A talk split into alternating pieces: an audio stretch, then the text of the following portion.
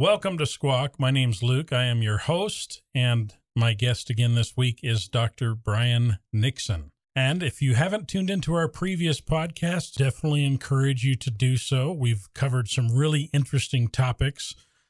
Can women be pastors? Who's the woman in Revelation 12? And I won't name them all for you, but you need to go check them out because what we do, no prep. We come in, we roll a die, and we attack any of the questions that have been given to us by students and go from there. So I'm going to go ahead and do our. Well, Luke, you know, we've already pointed out that, you know, rolling the die is, is kind of like an Old Testament thing. Of course, you know, the apostles did uh, something similar when they were choosing the replacement for Judas. Right. But I've noticed this week that you brought in a blue die because in times past, it's been a purple die, which Ah. I see you also have, but you brought in a blue die. So, so what gives? Uh, that's a great question. So there, there's a little story here, and I know we've mentioned how handsome the die is. It's got sort of a, a differentiated surface or a wrap to it, and it's not quite iridescent, but almost. I went to try to find a regular six sided die, and I never knew how difficult it was actually going to be. I thought, oh, I'll just run down to the dollar store. So I left. I go down to the dollar store. Like, we don't sell any dice. And I said, you don't sell any dice at the dollar store? I thought, wow, they must maybe they went up in price. And so I went around and I grabbed a little game that said it had a die in it. And I thought, haha, you know, they don't sell them, but I found a solution. And so I take off and I, I'm opening the box while I'm driving. Probably not a great practice, but it was a small box. There was no die in it, even though it said there was. Really? And I thought, okay, this is weird. So they had told me, well, go up to the gas station. They'll have dice because, you know, they have different game Right. supplies. So I go up to the gas station, no dice, literally and figuratively. Yeah. and so they said, well, go to Walgreens. So I go to Walgreens. At this point, I'm, you know, been out on the town for 45 minutes. I'm empty handed. And I go to Walgreens and again, no dice. And I said, what is going on here? And the lady behind the counter, she says, people have been stealing dice. Really? And I said, why? Out of all the things you could steal in a store, why would you steal dice? I, I mean, not that stealing of any kind is good, but you know, you would think there'd be some type of. So there was some kind of conspiracy that was happening. I was convinced of, and so, even though I wanted a six-sided die so that my questions rotation would be smaller, Right. I found these. These were the only dice that they had at the store. And it was actually for a game where one team would roll two purple dice and one team would roll two blue dice. Okay. And when I looked at the dice, I thought, you know, those are really nice. And I, I had plenty of questions. And so I just made my list into 12, 12. questions. And now we roll the dodecahedron. I love that. So the moral of the story is people are stealing die. Please stop stealing die so Luke could find them. exactly. Wow. Yeah. Well, that's a great story. And it is a nice looking die. And so. I'm exciting to see what the die is going to do for us. Yes, sir. And here we go. Ooh, Ooh. a one. It is Oh, a one. boy. The blue die has given us the one. This is going to be an interesting one, Brian. Why does God seem different in the Old Testament and the New? Hmm. Good question. That, great that- that is a great, great question. And as we normally do, we kind of start with a big, big picture approach, or we develop some of the issues that the question precipitates. But in this case, you know, this isn't a new question. This question, Luke, has been around for a long time, since the early church. Yes. Let me give you an example. Early Gnostic leaders, such as Marcion, who was one of the, the lead uh, Gnostic thinkers post apostles, he also asked that question.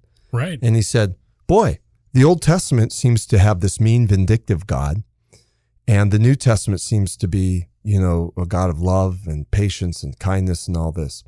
So he concluded, wrongly, of course, that they were two different gods Mm. and that the true God was the God of the New Testament, and therefore he bent over backwards trying to rid, you know, his version of Christianity Yes. from the Old Testament God. He got rid of all Old Testament references. He, anytime the Apostle Paul mentioned anything from the Old Testament. He edited stuff of that nature out and he just chose certain texts from the Bible that resonated with his understanding of the New Testament God. Right. And and and again, Marcion was just one. Many people have said that over and over. But the reality is God, the one true God, is unchanging. He's eternal. He's the same yesterday, today, and forever. So I think what's inherent in this question is why does the New Testament God, aka as portrayed by Jesus, seem diametrically opposed to the God of the Old Testament? So let me give you a clear example that, that has caused people to Sure. try to draw up a difference.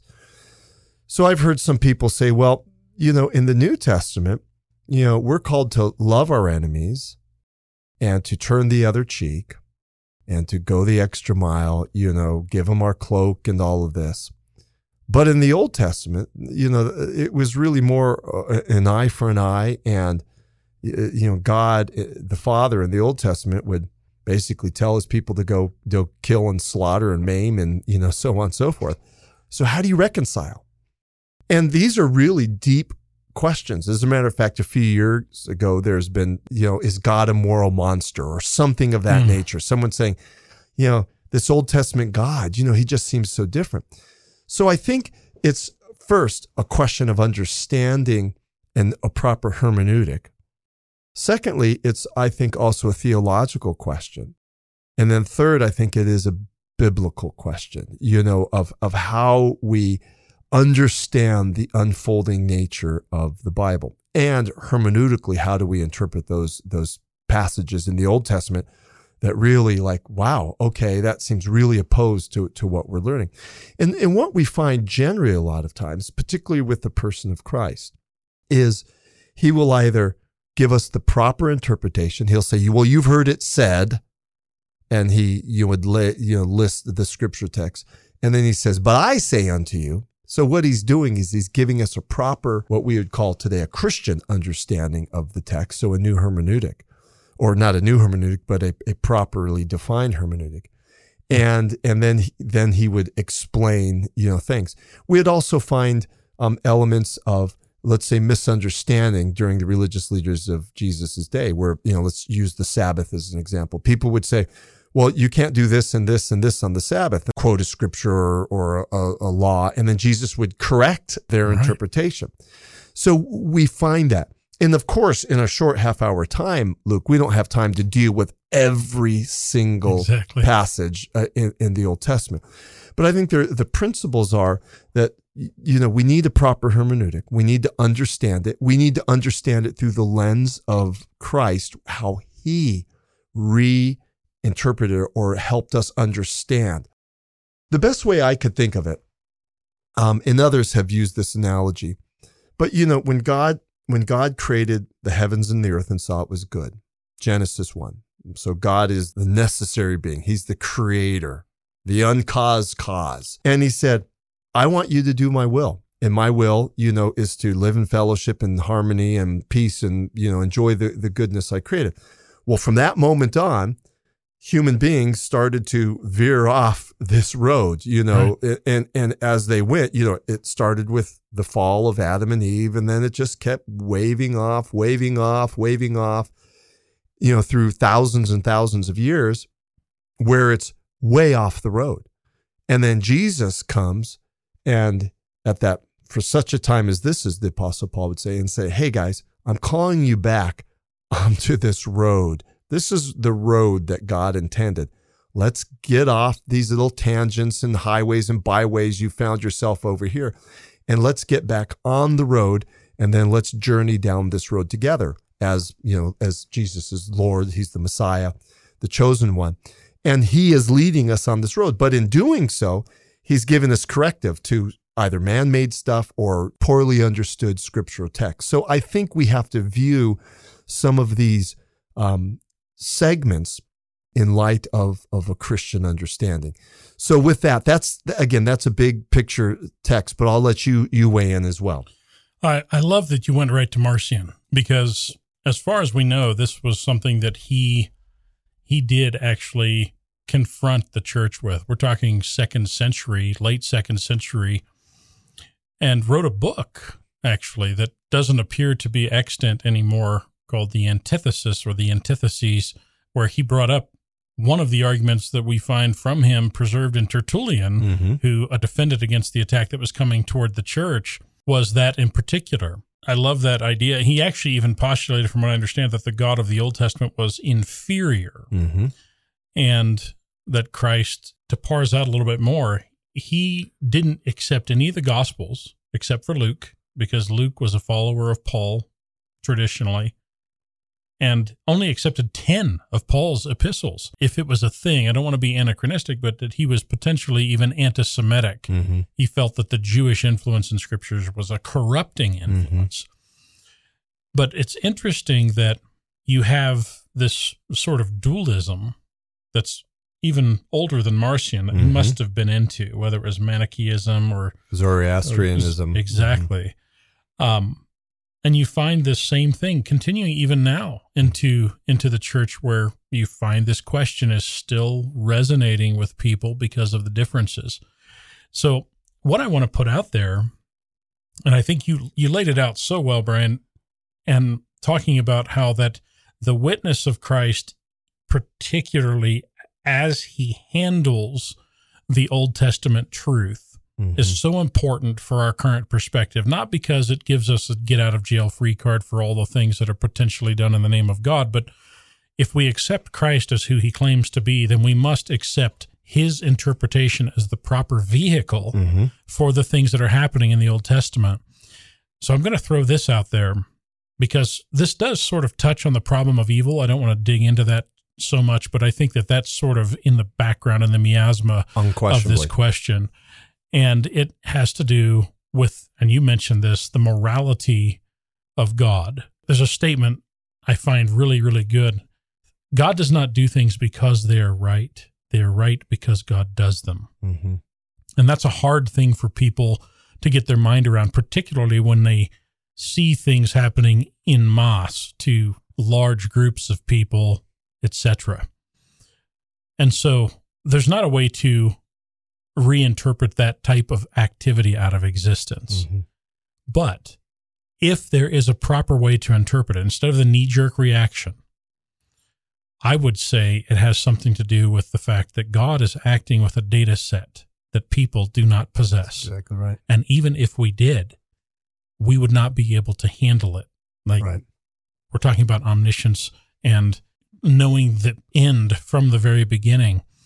So in that, I think that's a important part of discussion. Also, culture. So th- those two things. If we were to look a little bit more deeply into what can we know of the data set that God's working with, Mhm. how does that make Him make decisions differently than Mhm. we would, and how does that sort of remove Him from our ability to judge His actions with condemnation?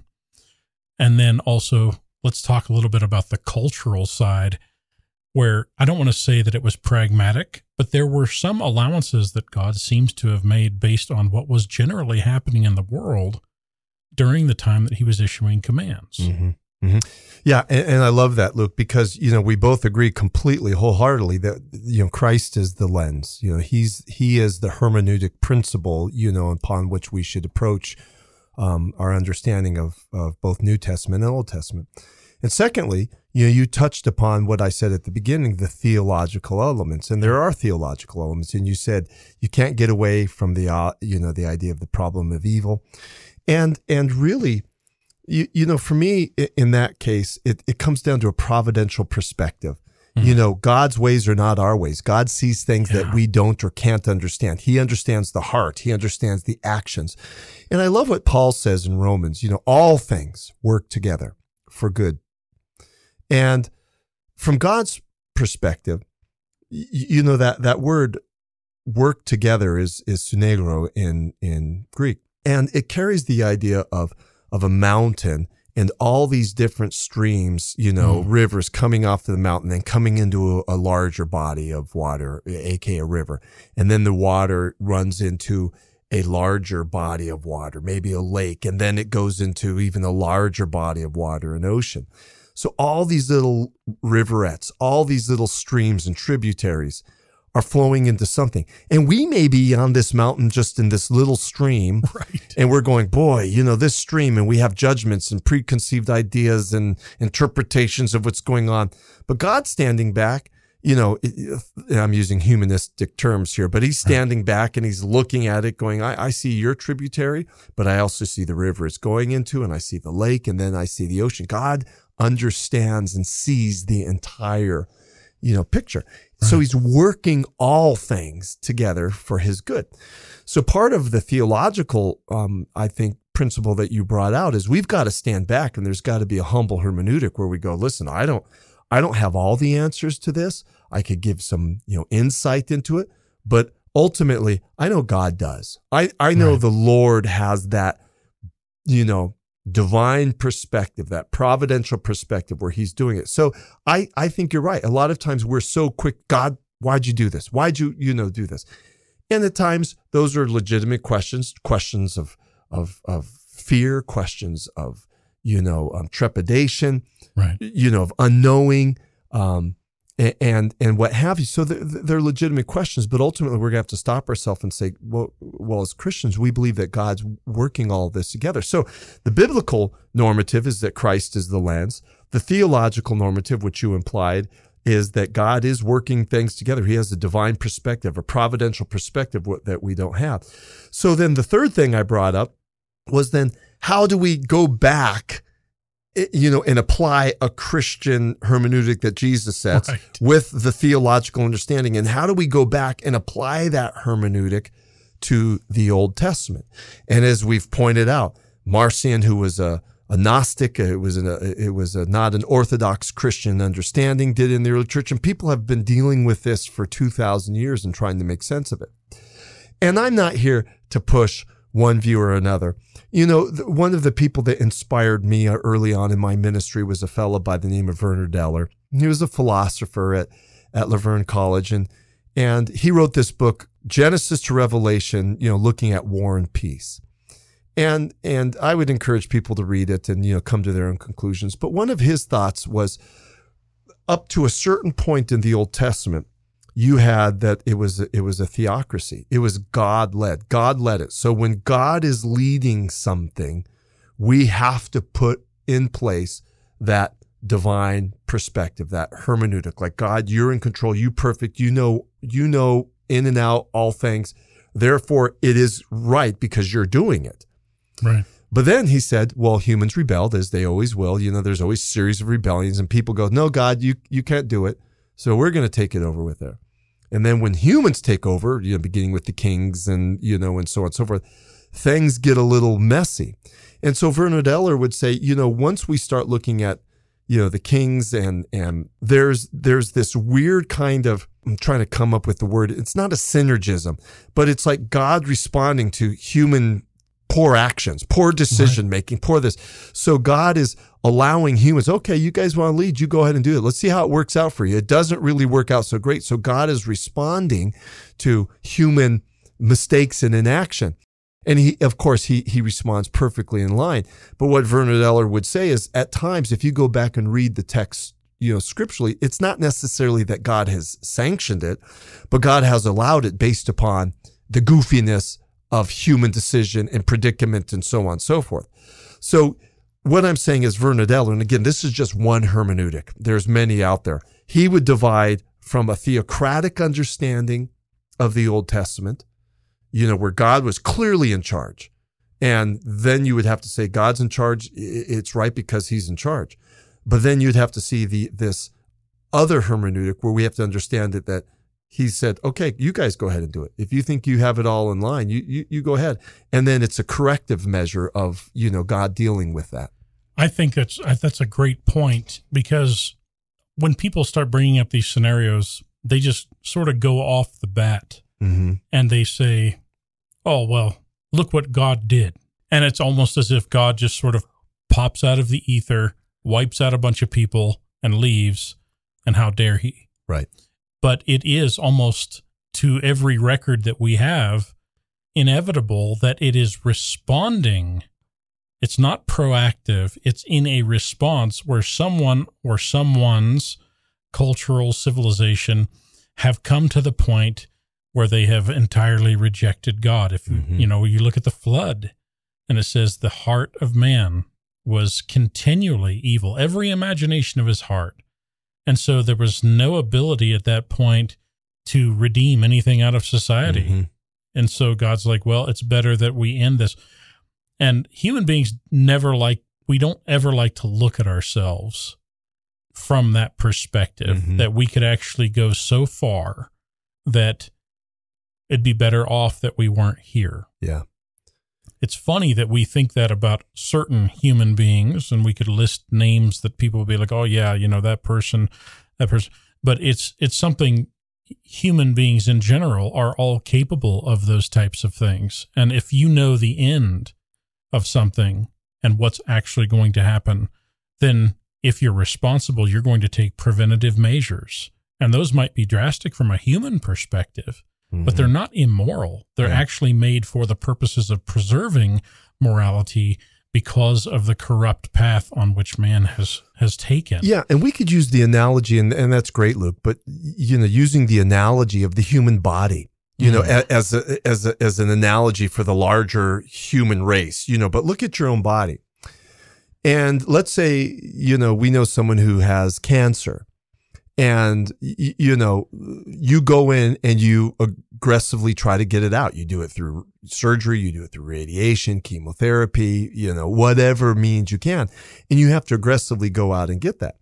And I think the analogy may not work out in the nth degree, but when God sees the human race or the human body, the you know the big picture, there's cancers, there's things that that have the body has created in and of Yes. itself, and God deals with those things. We call it evil, we call it sin, we call it a host of other things, and a lot of times that is human derived, you know, human caused incidences in the world. And hmm. so God, you know, in like the great physician, he's like, okay, you guys, you said you wanted to be in control and this is what you're doing. And now you're sacrificing, you know, children or you're doing this. And okay, y- you know, we, that's not, that's not the road I established.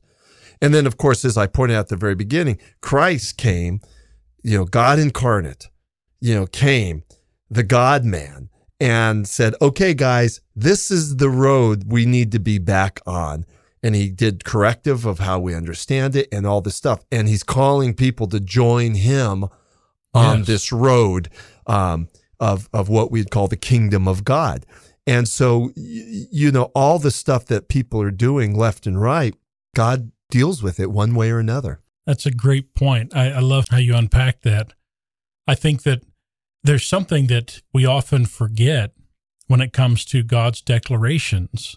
We have expectations of God, moral expectations of God, that interestingly enough are not things that God Himself has revealed that He is going to embody or that He is going to evidence. You know, we have our own, and we just assume that our moral faculties are somehow able to make a sound judgment. But in the Old Testament, particularly, God's faithfulness, according to his own revelation, was not judged based on how he did what he did, which is what we typically have a problem with, but by being faithful to the covenant that he declared. It's the only way in which we see God binding himself. Mm-hmm. And he's saying, You are to judge my faithfulness to whether or not I have kept the covenant as I declared it. And that covenant, largely, as we know, even though there were multiple covenants that were progressively revealed, but coming down to his his covenants with Jacob and when Israel becomes a nation and you find, you know, in Exodus the suzerain treaty in Deuteronomy as well, where he's calling heaven and earth to witness and he's saying this is what is going to happen. Mm-hmm. You never find God violating those covenants. Now, many things happened to many people who stepped across the lines of that covenant because God declared in advance that this is exactly what was going to happen. I'm going to curse those that curse you, but if you violate the covenant, you're going to be removed from the land. You may even suffer death. And he was faithful to those things. His faithfulness to the truth that he revealed about himself is a moral ethic that is inviolable. Mm-hmm. And he never breaks that. But we always think, well, he did bad things in order to keep his word to Israel. And yet, as we discussed, he did things to keep that covenant happening for one primary purpose. The people of Israel were chosen to bring the Redeemer. Mm-hmm. And this is why the stringent measures were placed on an entire group of people. And God guided them with that covenant, mm-hmm. causing many things happening as a result to preserve the people and the covenant that were necessary for the salvation of mankind. Yeah. And, you know, humans just don't do the greater good very well, right? Everybody who says, well, we're going to do this for the greater good, we don't have the proper perspective because the greater good ultimately ends up being, well, what I think's best for me. Mm-hmm. But God's greater good is clarion at this point. It was the arrival of Jesus Christ mm-hmm. on earth, and he was faithful to yeah. that and brought it about. Yeah, and, and I love that, Luke. You know, th- that is precisely it. You know, Israel was the conduit, the birth canal, if you will, yes. upon which the Messiah was was to come. And then now the Messiah is calling everyone to the party.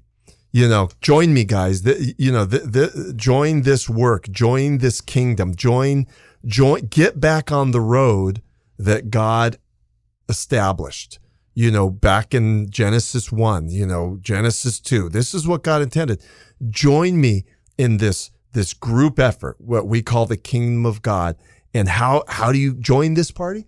Well, you you turn your life over to God. You know, you receive Christ as Lord and Savior. Yes. And then you you are born, you know, into a new family. And this family moves forward you know, ultimately culminating in you know the consummation when Christ returns for his people and then then there's there's the true party Israel was the birth canal upon which the Messiah came and you're so right God kept those promises faithful and and he was he was adamant this is my plan this is my action and it has has been birthed and what we see now is the kingdom of God is growing every time a life is changed because of yes. it the kingdom of God. A new brick has built in on that wall, that that edifice, that building, and it's just building, building, building. You know, there, there's some there's some great books. Um, you know, I mentioned Vernard Eller, and and he was he was one. Um, there are other books I would encourage people to to read. And, and again, let's be honest, Luke these are difficult questions. And, you right. know, we're in, in a half hour time, we could only give so much insight. But what we do at Calvary College is we really want people to think on their own, to go and, and uh, to, to really try to get from experts and try to find out what you know the Lord is doing and what the Lord would say. But and, and on that note, just before we jump into the thing, in that last interchange between Brian and I, I think we find the answer to that question is that we don't find a mutual opposition between the Old Testament and the New Testament. But just as we talked about how Christ's hermeneutic clearly evidenced in the New Testament about how to handle the Old Testament things, we cannot find that the Old Testament portrayal of God is in opposition to the very thing that it brought about, which mm-hmm. was the person of Christ in the flesh here on earth.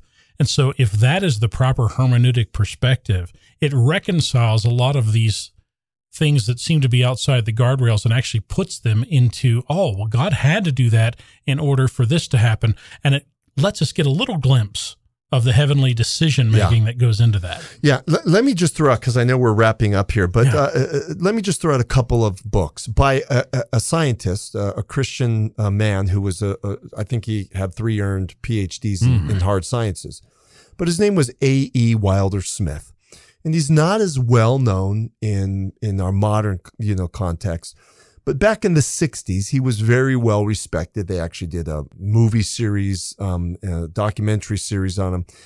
But he has, believe me, scientific books and articles and such. And I'm not suggesting those because most of the time you read him going, What did he just say? but he has a book called Why Does God Allow It? And it really is talking about evil. And, and he uses some great analogies. You know, the author is like an architect, you know, the author mm. of the universe, and he has the blueprints. Well, the blueprints were lost, but with coming of Christ, we, we have the blueprints again. So let's get back on to building the kingdom, this citadel is mm. that. And so he uses that.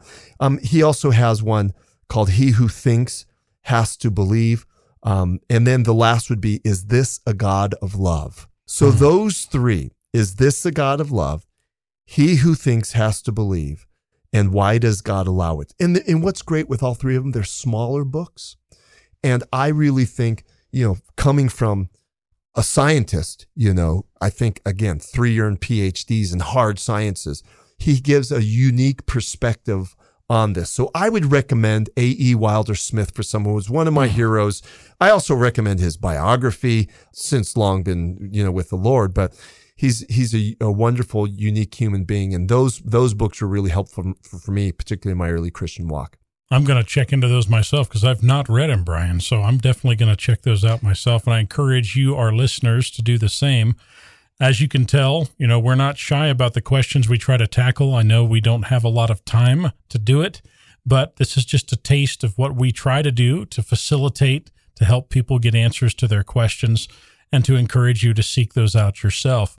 If you have additional questions of your own that you'd like to ask us, I encourage you to send us an email, calvary.college at calvaryabq.org. Again, that's calvary.college at calvaryabq.org. Definitely appreciate your time with us today and listening. And until next time, God bless.